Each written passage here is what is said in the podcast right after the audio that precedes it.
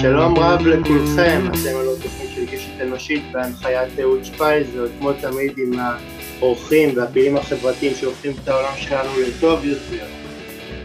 תוכנית מיוחדת שכמוה גם המנחה אדם מיוחד על הרצף האוטיסטי, גאה להיות פה ולהגיד לכם כרגילי בקודש שהתוכנית היא התוכנית של אדם אה, פרטי, ממש ממש מומלץ לשתף בתום הרעיון את התוכנית כדי שהתוכנית תמשיך לצבור קהל מאזינים נוסף. בואו נתחיל. המציאות של ישראל 2022 משתקפת תמונה עצובה, תמונה שעולה ממנה שככל שאתה מגיע מרקע יותר שביר מבחינה חברתית, ככה אתה חשוף יותר לאלימות, להזנחה ופשיעה. והדבר הזה מקבל חיזוק משמעותי בכל יום שבו משרד הרווחה סובל מתת תקצוב מצד המדינה.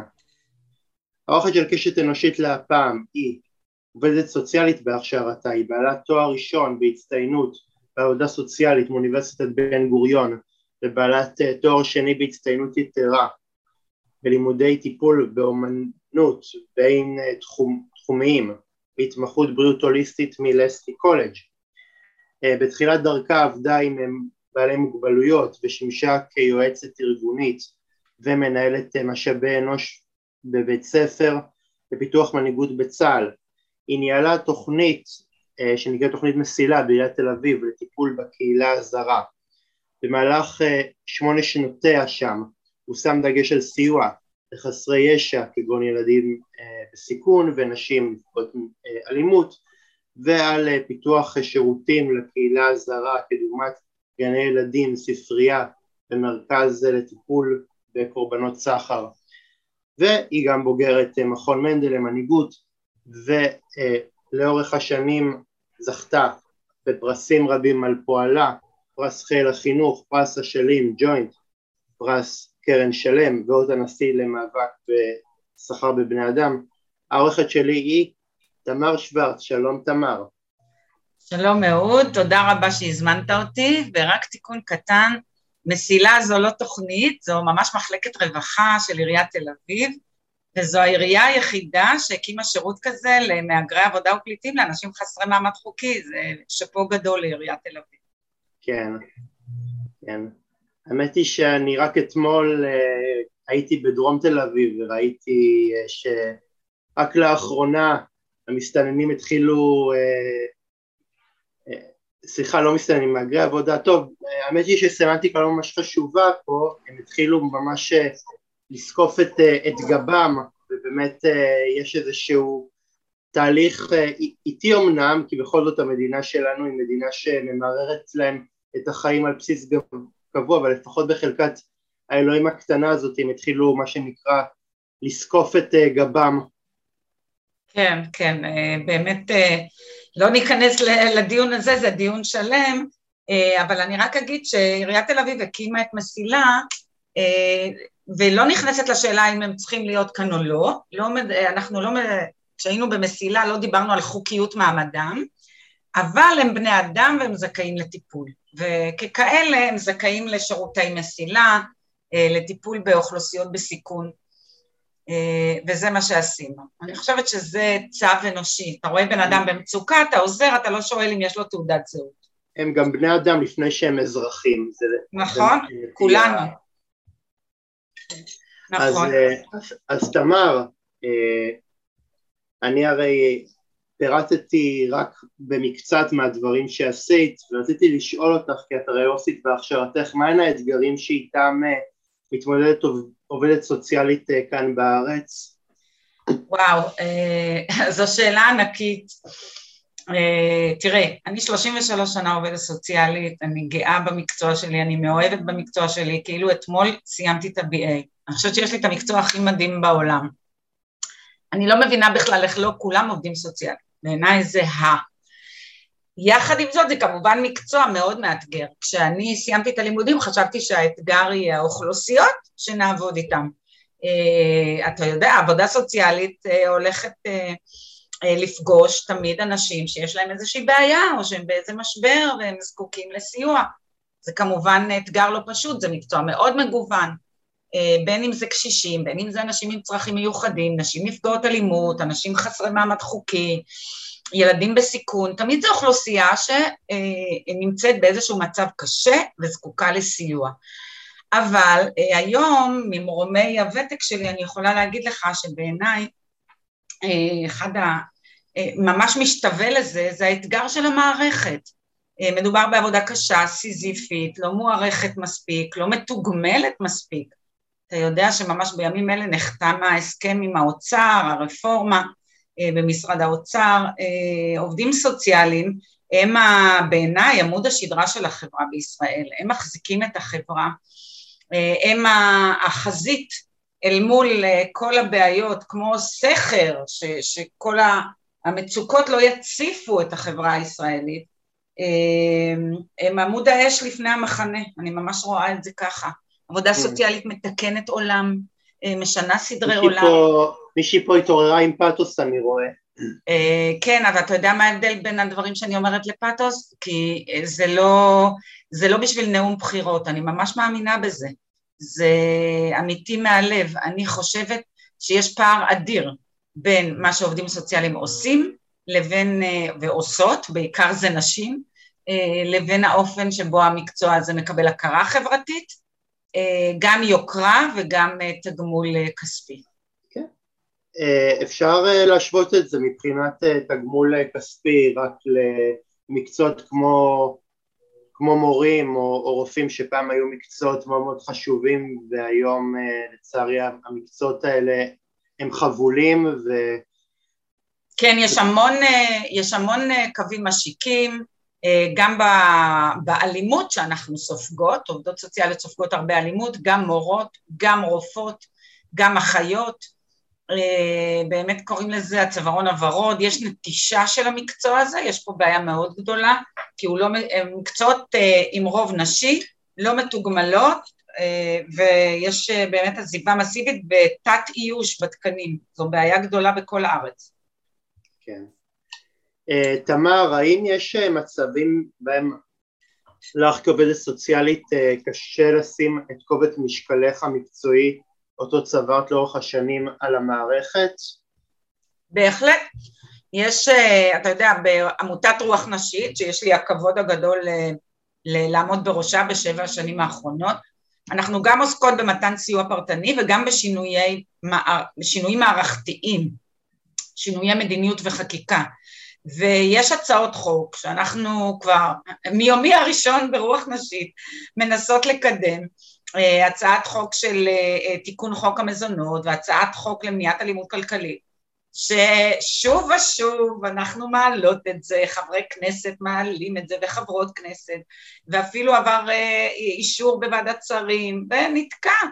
חלק מזה זה בגלל שלא הייתה לנו ממשלה, במשך שנתיים היו ארבע מערכות בחירות, אני אזכיר לך, כל הזמן המערכת הפוליטית הייתה מאוד לא יציבה, אבל זה לא הסיבה היחידה, יש uh, uh, ממש התנגדויות, uh, קודם כל יש את הבירוקרטיה הרגילה של העלאת חוק, שינויים כאלה לוקחים זמן, ויש גם התנגדות של גורמים שמרנים, uh, שכדוגמת בצלאל סמוטריץ', uh, אני אומר, כן, וחברי כנסת נוספים, שהם uh, uh, לא מעוניינים בקידום החוק הזה של אלימות כלכלית, הם טוענים שזה פוגע בקדושת המשפחה.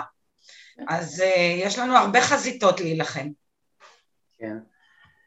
Uh, ואנחנו פתאום uh, ראינו את זה קורה בתקופת הקורונה, שפתאום משרדי הרווחה ב, ברגע אחד פתאום uh, נסגרו בפני הציבור ופתאום משפחות uh, uh, שעוד לפני כן סבלו מאלימות כלכלית, מאלימות משפחתית, אבל היה להם איזשהו דרך מילוט עכשיו הם נשארו עם הבעל המכה בתוך הבית, ופתאום אה, הבנו כמה חשובה העזרה הסוציאלית.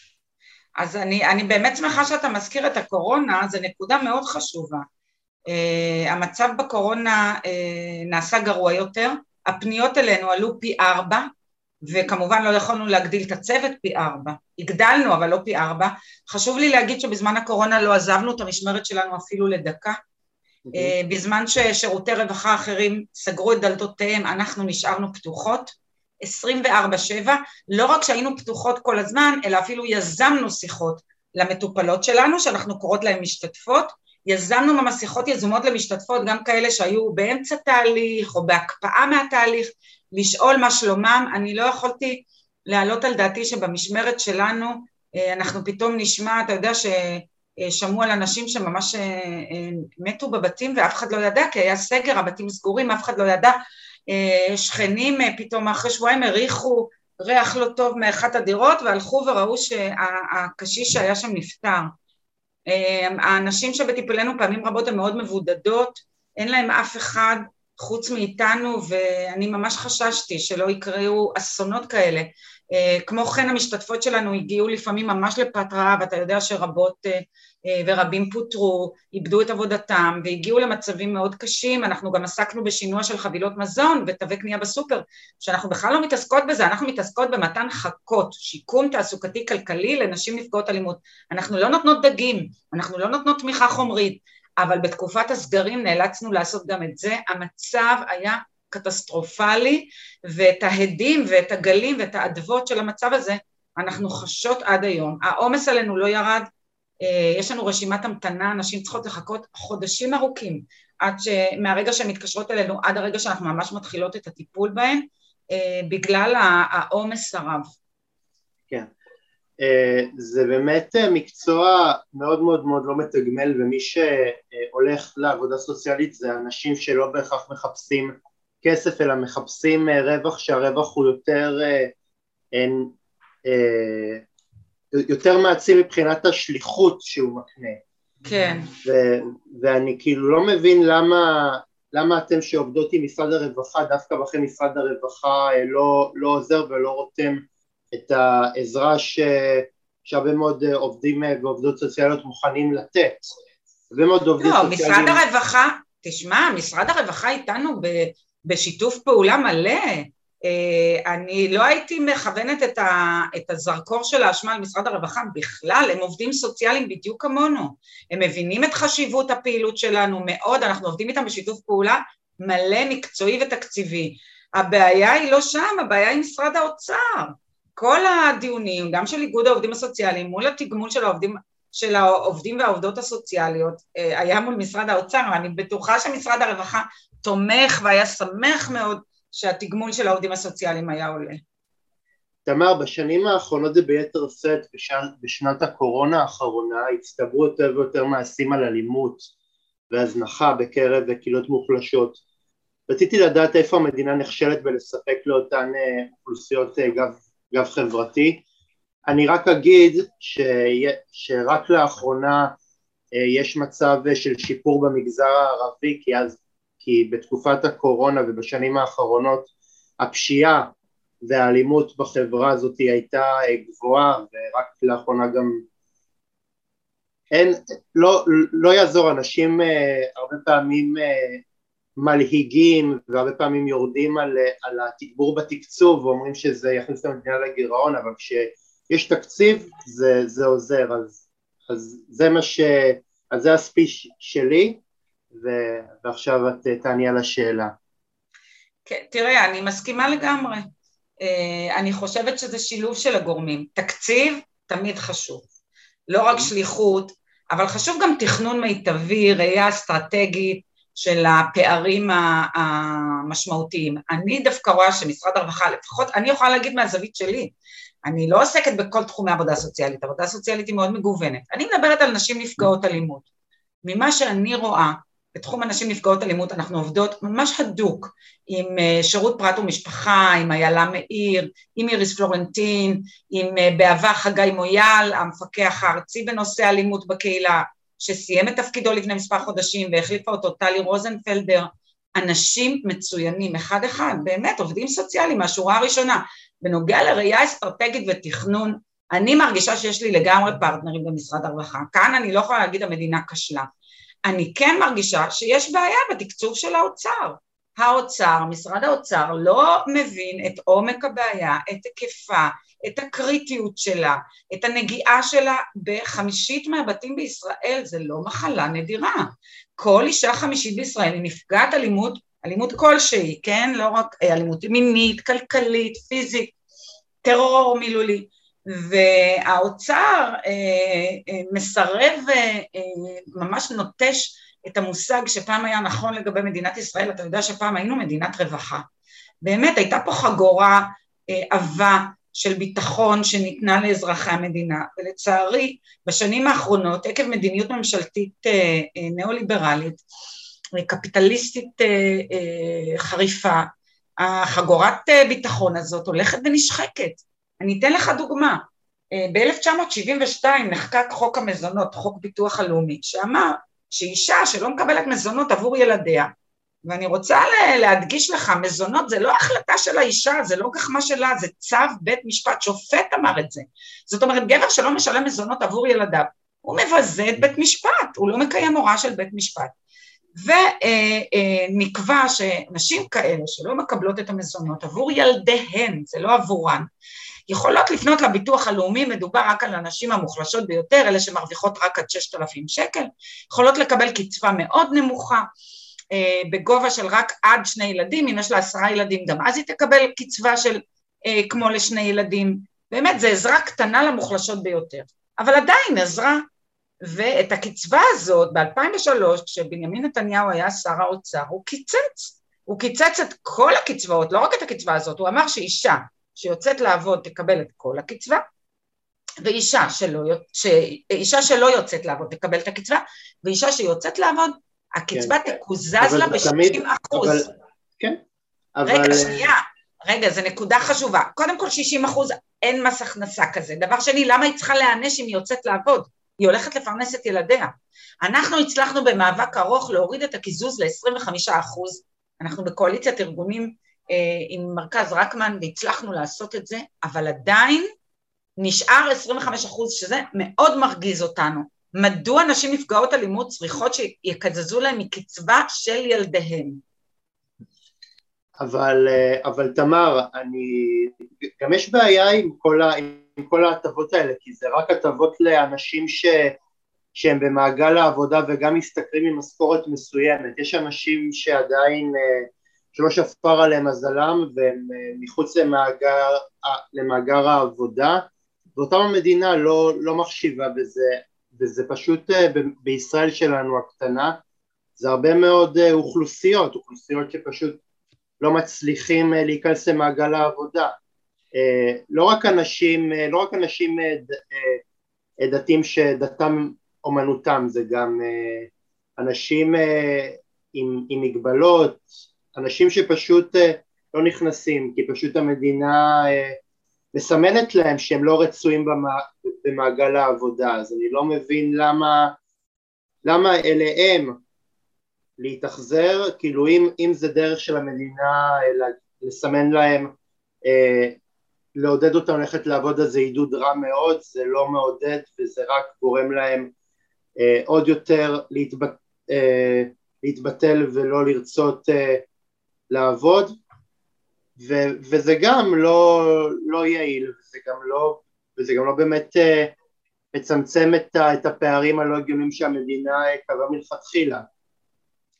תראה, אה, אתה מעלה בעיה נוספת של אנשים שהם מחוץ למעגל העבודה. אני באופן אישי מאוד מאמינה בעצמאות כלכלית של אנשים בכלל ונשים נפגעות אלימות בפרט, זה מה שאני עוסקת. אני חושבת שעבודה זה לא רק השכר, שכר נורא חשוב, אבל זה גם זקיפת הקומה, אמרת על העובדים הזרים שראית שהם זקפו את גבם, אז אני אגיד את זה גם על, על כל אוכלוסייה. ברגע שאתה עובד, שאתה מועסק, זה תורם לזהות העצמית שלך, לדימוי העצמי, לתחושת הערך, זה נותן תעסוקה גם, למשהו לקום בבוקר. אז אני חושבת שתעסוקה עד כמה שאפשר, עד כמה שניתן, זה אה, דבר שראוי לעודד אליו, אנחנו מאוד מעודדות אותו אה, בקרב הנשים שלנו, אנחנו מצמידות מנטורית לכל אישה, אה, שהתהליך הוא אישי ארוך ואינטנסיבי עד שנתיים וחצי כדי למצוא את התעסוקה שמתאימה לה, שהיא אוהבת, שמתאימה ליכולות שלה ושתפרנס אותה בכבוד. אני רוצה להגיד לך עוד נתון, כמעט חצי מהנשים שיוצאות ממעגל האלימות חוזרות לבן זוג האלים עקב התלות הכלכלית שלהן בבן זוג. זאת אומרת שאם היא עצמאית כלכלית אנחנו גם נמנע את החזרה למעגל האלימות. יחד עם זאת זה מאוד חשוב לזכור את מה שאתה אומר, שיש כאלה שלא משנה כמה נעצים אותם ונצמיד מנטורית וכולי וכולי, בסוף בסוף בסוף הם לא יוכלו להשתלב במעגל העבודה. אני מסכימה איתך, ולאלה כמובן מדינת רווחה אמורה לייצר רשת ביטחון שדואגת לאותם אנשים, הלוא נשים לא, אסור שיהפכו להומלסים, למקבצי נדבות, אה, זה בהחלט אה, מטרתה של המדינה. אה, גם אני מצפה מהאזרחים לסייע, לגלות סולידריות חברתית, אבל בהחלט זו חובתה של המדינה לדאוג לכל החוליות שמתקשות בתפקוד היומיומי. כן. תמר, כיצד הכרסום בתפקיד הרווחה פוגע ביכולת המדינה אה, לספק אה, מחסה לקורבנות אלימות בתוך המשפחה? תראה, אם אתה מדבר על מחסה, אז אני מבינה שאתה מתכוון למקלטים. אז פה אני חושבת שיש דווקא אה, מענה מלא. יש 14, היו לפני הקורונה 14 מקלטים ברחבי הארץ, נפתחו עוד שניים במהלך תקופת הקורונה.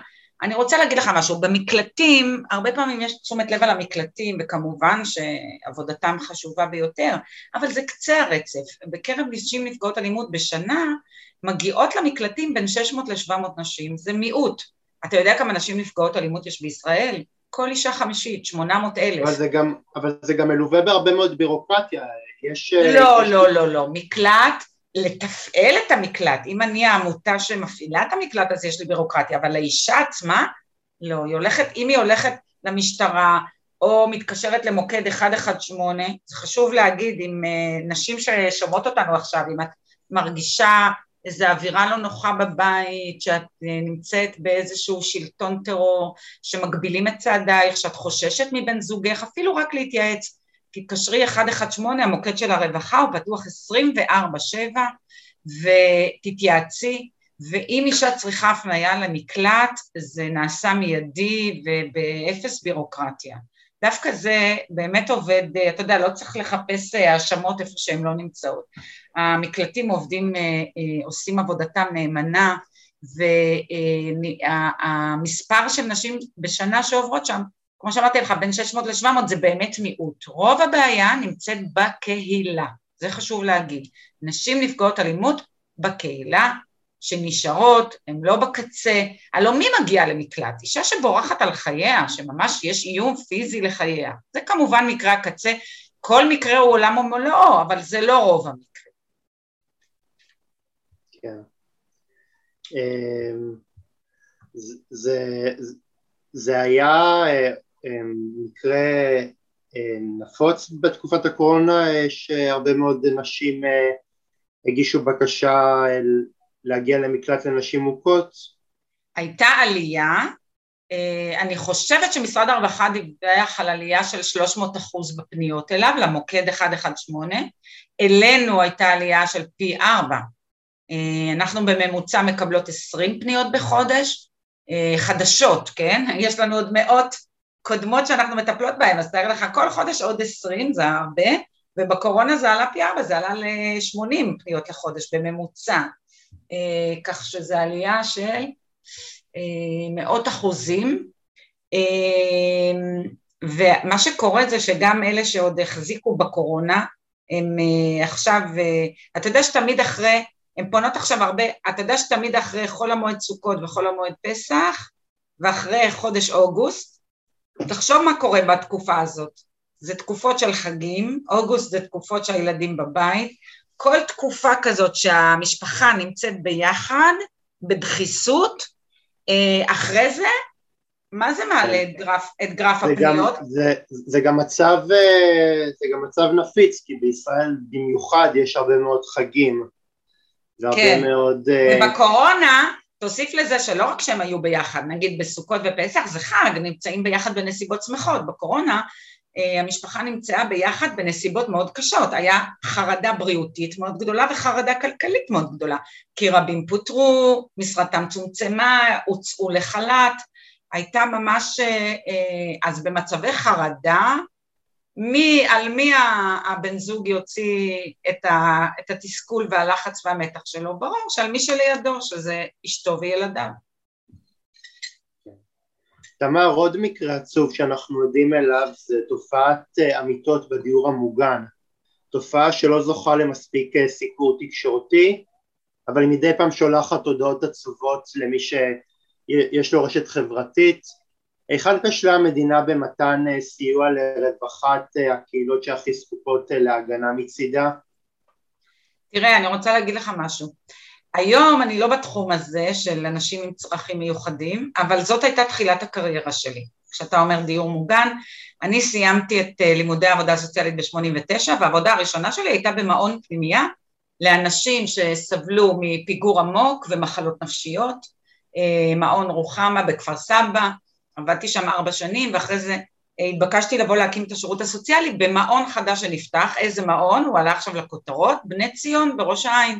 הוא בדיוק נפתח בכניסה לאיש, לעיר ראש העין, אה, ואני הייתי העובדת הסוציאלית הראשונה אה, שם ארבע שנים, ואתה יודע, לשמוע אחרי 33 שנה ששוב הוא עלה עכשיו לכותרות ובהקשר לא נעים, כן, של מקרה אלימות, לצערי, אתה יודע, זו תופעה לצערי שכיחה. כשאני הגעתי למעון רוחמה לפני 33 שנה, זה היה שנה אחרי שהתפוצצה שם פרשה שהכניסו שוטרת במסווה, הכניסו אותה לכמה חודשים לעבוד כאילו כמטפלת, אה, כי ככה היא תיעדה את כל מקרי האלימות, ואחר כך היא העידה במשפט, אה, ממש כמה מטפלים שם נעצרו, ואני נכנסתי שנה אחרי, הייתה די טראומה במקום אה, של כולם, זה מאוד קשה בעיניי אנשים שעובדים עם אה, אוכלוסיות מיוחדות, אה, מאתגרות, הם צריכים כל הזמן, הם צריכים גם תגמול יותר גבוה, הם צריכים הדרכה כל הזמן, כי זה מכניס הרבה מתח. אני לא מצדיקה את מעשי האלימות, הם איומים ונוראים, אבל אני מנסה להבין מה המקור שלהם. למעט מקרים שיש איזה מישהו פסיכופת, שהוא באמת בא להתעלל. רוב המטפלים האלימים הם לא אנשים שבאו כאלה למערכת, הם נשחקו ובחרו בדרך איומה, כדי לבטא את השחיקה שלהם, הדרך אה, של האלימות כלפי החוסים. ואם המערכות היו יותר רגישות, יותר מפקחות, יותר מדריכות, יותר מתגמלות את כל האנשים שעובדים בממשק היומיומי הזה מול החוסים, אני חושב ש... אפשר, היה, ש... אפשר היה לצמצם מאוד את מקרי האלימות. אני חושב, שאת גם, אני חושב שגם אי אפשר להחסיר עוד גורם נוסף, שזה באמת הכשרה יותר, נכון, אה, נכון. יותר מקצועית. אני לא חושב שבן אדם אה, בלי רקע ובלי ניסיון עם אוכלוסיות כאלה יכול, אה, יכול לעבוד עם האוכלוסיות האלה, זה אוכלוסיות רגישות מאוד, לחלקן יש טונוס שרירים נמוך, כל, כל מכה, לא משנה אם, היא, אם המניע שלה הוא מניע סדיסטי או לא סדיסטי, מכה ש, שנוחתת על בן אדם כזה זה, זה, זה כמו, זה, זה כמו כאילו מישהו השית עליו גרזן. זה, טוב, זה, כמובן זה שלא צריך בכלל, לא, אבל אהוד, לא צריך בכלל להגיע למצב שנותנים מכה לאדם כזה, אבל לפעמים למשל, אני זוכרת מקרים של דיירים אה, עם פיגור עמוק, היה להם פתאום איזה התקף, הם היו מתפרעים, או מקבלים התקף אפילפטי, ואז צריך לה, לאחוז אותם, זה אחיזה מגינה, והאחיזה הזו יכולה להיות חזקה, משום שאם לא, הוא גם יכול לתקוף את אה, חבריו לחדר. אז הדברים האלה, אבל אתה צודק, הם דורשים הכשרה, הם דורשים הכשרה לפני שהבן אדם מתחיל לעבוד במקום כזה, ותוך כדי כל הזמן הדרכה והכשרה. אתה יודע שאנחנו עובדות עם נשים נפגעות אלימות, נפגעות טראומה, אתה יודע כמה הדרכות מקבלות העובדות ברוח נשית, כל הזמן הדרכות והדרכות כדי לפרק את הרגשות הקשים, לעבד אותם, כי אם לא, אם אתה כל הזמן עובד עם אנשים עם בעיות, זה נדבק, הטראומה נדבקת, הופכת לטראומטיזציה משנית. זה מאוד מאוד חשוב, ולצערי במקומות האלה זה קורה מעט מאוד, מעט מדי, וזו התוצאה, לצערי הרב. כן, אבל זה גם לא רק, לא רק אלימות, אלימות אה, זה... זה הקצה, נכון. כן, לא, גם לפעמים אה, רמת אה, אוכל ירודה, למשל היה מקרה של מיטה בהוסטל שבגלל שהכניסו לשם אוכל לא ראוי למאכל אדם ואחד הדיירים מת. זה, מה שאתה מתאר עכשיו, אין לי מילה אחרת, זה פשוט פשע, עבריינות, לתת אוכל מקולקל לאנשים חוסים, אין, אין לתאר את זה, הם הלא תלויים, זה הארוחה היחידה, הם לא יוצאים החוצה, אם האוכל לא טעים לך בעבודה, אתה יכול לצאת לאכול בחוץ. זה, הם, זה פשוט, זה זוועת עולם, מישהו שם התרשל בצורה מעמיקה ביותר, אה, לא בדק את האוכל, נתן, אה, זלזול, אין, אין לתאר את הדבר הזה, זה באמת אדם כזה. אני חושבת שאת מתארת את זה מצוין, זה, זה פשוט זלזול. זה, זה לא... לשבת בכלא, זה לכלא, באמת, אני לא, אני... זה רשלנות בעבודה, זה לא היית בלחץ, היית בסטרס ו... והתפלק לך, זה לא בדקת את האוכל לפני שהגשת אותו לחוסים. אין, אין לזה, אין לזה שום, אני לא יכולה לשמוע שום אה, הסבר לדבר כזה, שום הסבר. כן.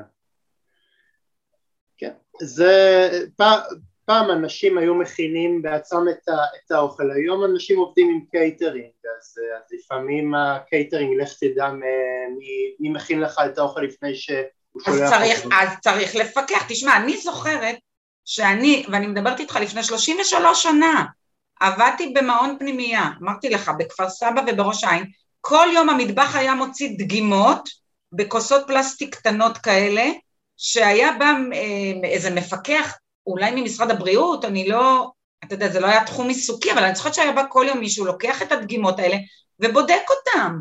האוכל היה נבדק באופן רציף כל יום, לא מגישים אוכל שלא נבדק.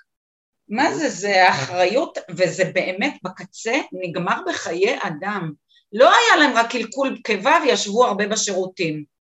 שלושה חוסים נפטרו, תגיד לי איך, איך המנהל של אותו מקום מסתכל בעיניים של ההורים, איך? לא מבין, לא מבין, זה, זה התרשלות uh, פר אקסלנס. Uh, תמר, האם לדעתך מצב המודעות כלפי אלימות uh, מינית שרובה מופנה כלפי נשים גורם לירידה בכמות האלימות כלפי נשים או שאנחנו עדיין רחוקים מלראות את האחוזים יורדים דרסטית? אתה יודע, תמיד שואלים אותי את השאלה הזאת אם אני חושבת שהמצב עכשיו יותר טוב או פחות טוב. אז אני תמיד אומרת שבנושא של שוויון בין המינים, היעדר אלימות, סגירת הפערים וכולי, ברור שאנחנו יותר טוב מלפני מאה שנה. אתה יודע שפעם נשים לא היה להן זכות בחירה? אתה יכול לדמיין בכלל מצב כזה שאתה גבר, אתה יכול להצביע בבחירות ואני אישה לא יכולה, מה ההבדל בינינו? באמת, מה, בגלל ההבדלים הביולוגיים, הראש שלי עובד פחות ואני, אין לי שיקול דעת להצביע בבחירות. אז ברור שהיום, ודרך אגב, שתדע שזה לא היה מזמן, למשל בשוויץ, נכון, היא נראית לך מדינה מערבית, במרכז אירופה. אתה יודע מתי נתנו שם זכות בחירה לנשים? ב-1972, מה זה, 50 שנה? זה ממש לא מזמן. אה, אז, אז נכון, מצבנו טוב יותר מפעם, אבל עוד כל כך ארוכה הדרך. יש עדיין פערים בשכר של 35 אחוז. יש עדיין הסללה ומיטוב של נשים למקצועות מסוימים. להיות יותר בבית. בערב הסעודית, לא, לא רחוק מכאן, רק, רק לפני כמה שנים נתנו לאישה בכלל לנהוג. רישיון. שבמושגים להוציא... שלהם זה בכלל נחשב uh, להתקדמות.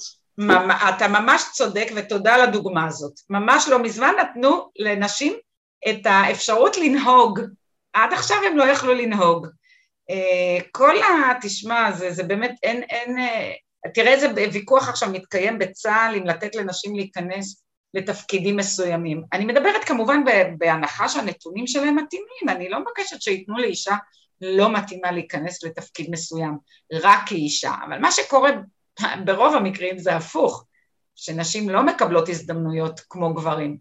אז uh, הדרך עוד ארוכה בכל מישורי החיים, לא רק בנושא של האלימות, ולצערי הציבור לא מספיק מודע לנושא. אלימות פיזית אולי מודע, התחום שבו אנו מומחיות, שזה אלימות כלכלית, הציבור ממש לא מודע, זה עדיין לא בחקיקה, זה רק בשנים האחרונות נחקר באקדמיה, אפילו אנשים נפגעות אלימות עצמן לא יגדירו את עצמן כנפגעות אלימות לרוב, אם האלימות לא כללה אלימות פיזית, אם הוא רק שלט בחשבון הבנק, עשה לה חובות שהיא צריכה לשלם, כל המאפיינים של אלימות כלכלית, שזה ממש טרור לכל דבר, אפילו האישה עצמה בדרך כלל לא תגדיר את עצמה כנפגעת אלימות.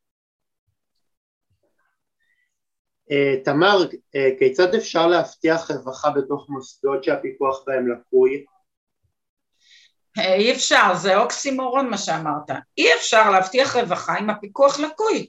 זה מחויבות של המדינה לפקח על כל מוסדות הרווחה, לא משנה אם זה לקשישים, לאנשים עם צרכים מיוחדים, אה, מקלטים של נשים נפגעות אלימות, אה, פנימיות של ילדים בסיכון, כל מוסד שמכניס אליו, שיש שם אנשים שגרים בו, זה מחויבות של המדינה אה, לדאוג לרווחת החוסים, זה בלתי אפשרי אם לא מפקחים לצפות שהרמה הטיפולית תישמר הפיקוח, בצורה. הפיקוח לצערי הרב רק הולך ו, ונעשה דל, דל יותר ומצומצם יותר.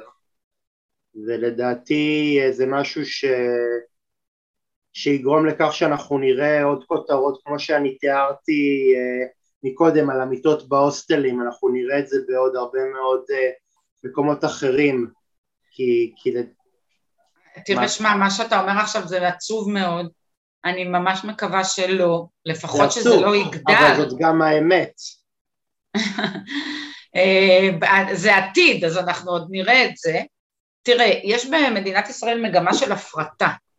אה, של הוצאה לקבלנים אה, שונים. אני רוצה לקוות שהמדינה תשמור על זכויות החוסה, על זכויות הלקוח של ההפרטה, ולא רק תדאג לקבלן שאמור לגרוף רווחים מהחזקת המוסדות האלה. תמר, איך אפשר להוציא נשים ממעגל האלימות בתוך חברות פטריארכליות? תודה שאתה שואל את זה, זה בדיוק מה שרוח נשית עושה. אגב, חברות פטריארכליות, שלא תטעה, זה לא רק החברה הערבית, כמו שאומרים, אלימות נגד נשים רק בחברה הערבית, או בחברות סגורות, שמרניות, מסורתיות. אתה יודע שאלימות חוצה את כל המעמדות, את כל הסוגי השכלה, רמות הכנסה, מקום מגורים, לצורך העניין, אה, נגיד בסטריאוטיפ, יש את זה גם אצל מסעודה משדרות וגם אצל אה, שרון מרמת אביב ג', בסדר? זה באמת קיים בכל החתכים החברתיים. אה, מה שרוח נשית בעצם עושה, זה נותנת את ה... שוברת את מעגל הקסמים, מספר אחת שמחזיק אישה במעגל האלימות, וזה התלות הכלכלית. נשים הרבה פעמים פוחדות להתלונן, מתביישות, לא נעים להן, פוחדות לפרק בית, ממש זה מאוד מאוד קשה לעשות את השינוי ולצאת ממעגל האלימות. אבל הבעיה שגם אחרי שהן עוזרות כוח ויוצאות, כמעט חצי חוזרות לבן הזוג האלים בשל התלות הכלכלית. לכן בדיוק אנחנו נכנסות בגורם הקריטי הזה, ורוח נשית פיתחה פרקטיקה מאוד ייחודית. אה, כל אישה שמגיעה אלינו מקבלת אה, שירות וליווי במהלך שנתיים וחצי, עד שנתיים וחצי, זה כמובן תלוי בתהליך האישי שלה, הנשים אצלנו, אנחנו קוראות להן משתתפות, כי הן משתתפות בתהליך השיקום שלהן, והן יכולות לקבל מגוון של שירותים. או מנטורית שנפגשת איתה כל שבוע, אחת לשעתיים, לשע, אה, וממש בונה את התוכנית איך היא נכנסת לעולם התעסוקה, איך היא מנהלת את חשבון הבנק שלה, אה, איך היא מתנהלת כלכלית. היא יכולה לקבל גם מאמנת, כמובן הכל בהתנדבות, כן? אה, האישה אה, משלמת השתתפות בכל התהליך לשנתיים 50 שקל, לא כל חודש, לכל השנתיים 50 שקל, אתה מבין שזה כלום, זה רק מין דמי רצינות כאלה, אז היא מקבלת גם, היא יכולה לקבל אה, ואו, זאת אומרת היא לא חייבת לבחור, היא יכולה לקבל גם הכל אם זה מה שמתאים לה, היא בונה תוכנית אישית, גם מיצוי זכויות וייעוץ פנסיוני ומלגות ללימודים ולפטופ ואפילו מלגה פלייס, אה, לחדר כושר, לעבוד על הדימוי גוף שלה, אה, בקיצור, היא מקבלת באמת מגוון של שירותים אה, שיעמידו אותה על הרגליים מבחינה כלכלית, יהיה לה חשבון בנק, היא תדע לנהל אותו, היא תתפרנס בכבוד, זה המטרה שלנו בסיום התהליך ברוח נשית. זה באמת, זה באמת חשוב, אבל אני חושב שקודם כל, כתשתית לכל, קודם כל להפריד בינה לבין גורם האלימות ש... ממש, ממש, תודה שאתה אומר את זה, זו נקודה קריטית, טוב שהזכרת את זה, אנחנו היום שאחרי. זאת אומרת, אם אישה באה והיא עדיין במעגל האלימות, אנחנו לא נוכל לעזור לה. מדוע? בגלל שתי סיבות. אחת, אם אני אומרת לה, צריכה לפתוח חשבון בנק עצמאי, והיא חוזרת עם זה לבן זוג האלים שלך, מה דעתך, הוא יאהב את זה? ברור לא. שלא. זאת אומרת שאפילו אני מסכנת אותה. אם היא, אם היא באה אליי כשהיא עם הזוגיות עם הגבר האלים, זה אפילו יכול לסכן אותה. והדבר השני, שהיא לא פנויה לתהליך. התהליך אצלנו הוא דורש יכולות קוגניטיביות, הוא דורש שהאישה תהיה פנויה רגשית. אם אתה כל הזמן מביט ככה מעבר לכתף מי הולך להכות אותך, אתה לא פנוי נפשית ורגשית לתהליך שלנו שהוא דורש כוחות נפשיים. לכן אני תמיד אומרת, אם נשווה את זה לתהליך רפואי, זה כמו שעברת תאונת דרכים, ודבר ראשון אתה תהיה אה, אה, במיון, יטפלו בך בחירום, ייצבו לך את הרגל, אחרי זה אתה תעבור פיזיותרפיה כדי לא לצלוע, אז אנחנו הפיזיותרפיה. אנחנו, אה, היום שאחרי שהיא יוצאת ממעגל האלימות, יש לנו מעט נשים שעדיין הן נמצאות עם הגבר, עם הבן זוג האלים, ואז אנחנו מבקשות שהיא תביא אישור מהמרכז למניעת אלימות במקום מגוריה, שהגבר מטופל ואין עכשיו אלימות פעילה, כדי לוודא שהיא לא בסיכון. אבל, אה, אבל אני חושב דווקא במובן הזה שלפעמים לצאת ממעגל האלימות אה, זה מאוד מאוד מאוד קשה, גם הרבה מאוד נשים... אה, מאוד. שגדל, זה גם הרבה מאוד נשים שגדלו בסביבה אלימה, הן, הן מכירות אלימות, הן לא מכירות מציאות שבה אין אלימות. וגם ב... הגברים, גם הגברים כן. שאיתם, הרבה פעמים זה, זה מעגל, זה, זה... ממש. אתה, אתה גדל להורים אלימים ואז אתה מחפש בן זוג אלים, כי אתה לא, אתה לא מכיר משהו אחר, אתה לא יודע שיש אפשרות לזוגיות אחרת, זוגיות מיטיבה, בן זוג שהוא, שהוא בן אדם אה, יותר טוב ויותר נעים בסביבתו וגם לאנשים ש, שהוא איתם במערכת יחסים, כאילו בן אדם אלים הוא אלים כי הוא גדל בסביבה אלימה ומי שמתחתנת איתו זה לא מישהי שמחפשת גבר נעים או, או נחמד אלא מישהו ש, שבאיזשהו מקום יחזיר אותה לאיזושהי דמות אה, של אורית ש, שהתעללה בה כי זה מה שהיא מכירה. כן, אתה באמת למה שאתה תיארת עכשיו בצורה מדויקת, יש אה, בספרות המקצועית העברה בין דורית. Mm-hmm. אגב, כשאישה אצלנו עוברת את התהליך ומצליחה לצאת ולהתפרנס וכולי, אז מה אנחנו אומרים לה? עכשיו עשית משהו לא רק בשבילך, גם בשביל הילדים שלך, כי הם רואים דוגמה שאת יצאת, לא היית מוכנה להמשיך במעגל האלימות, פרנסת עצמך, הם רואים כוחות, הם רואים נחישות, הם רואים אומץ. הדברים האלה זה הדוגמה האישית הכי טובה לילדים. כי אתה יודע שדוגמה אישית עובדת יותר מכל, אתה יכול להגיד הרבה מילים, אם בסוף אתה לא עושה את זה, זה הדוגמה האישית שהילדים מקבלים. ואתה ממש צודק, הסיפור של העברה, של מעגל קסמים שחוזר דור אחרי דור, הוא בעוכרינו, ובגלל זה כל כך חשוב לשבור אותו ולהפסיק אותו. תמר, לקראת אה, סיום, איזה רשת ביטחון אה, מבטיחה עמותת אה, רוח נשים לפונים אליה? אז כמו שאמרתי, אנחנו נותנות ליווי לנשים. אני אגיד מילה עוד על עוד דברים שאנחנו עושות ברוח נשית.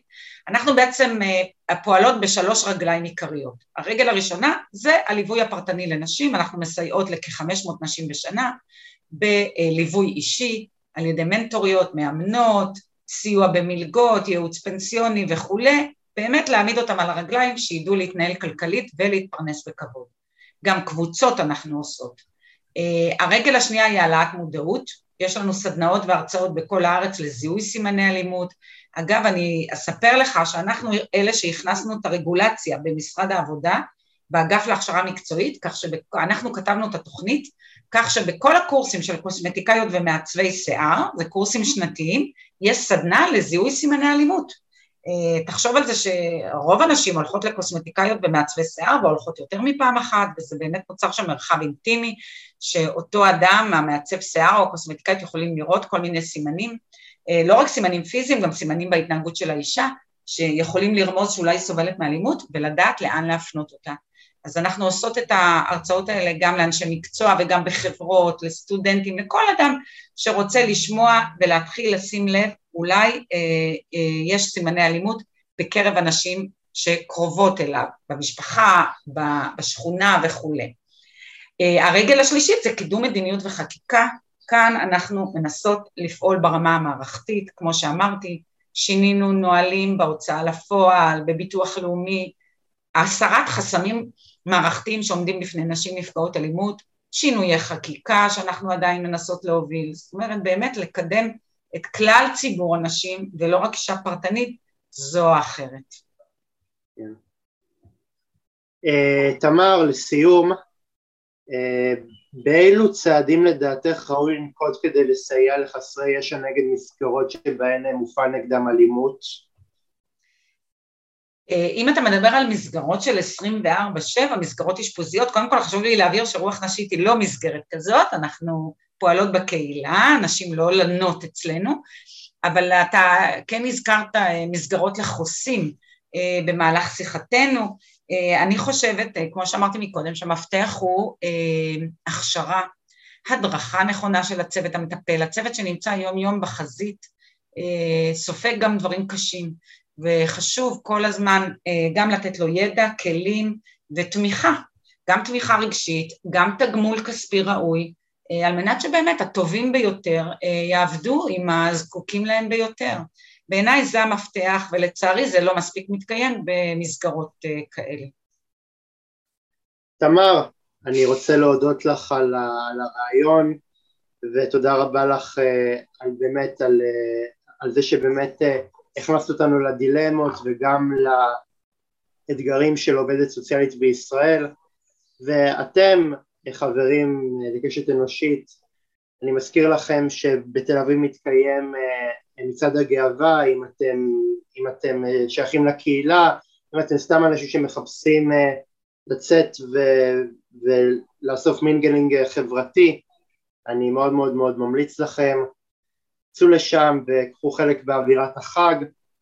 ואם אתם רוצים לקחת חלק בתוכנית קשת אנושית אני מזכיר לכם המספר שלי הוא 050-353-1729 והמייל שלי זה אהוד שפיזר שטרודל gmail.com תמיד שמח שאתם מופיעים בתוכנית שלי, תודה רבה ולהתראות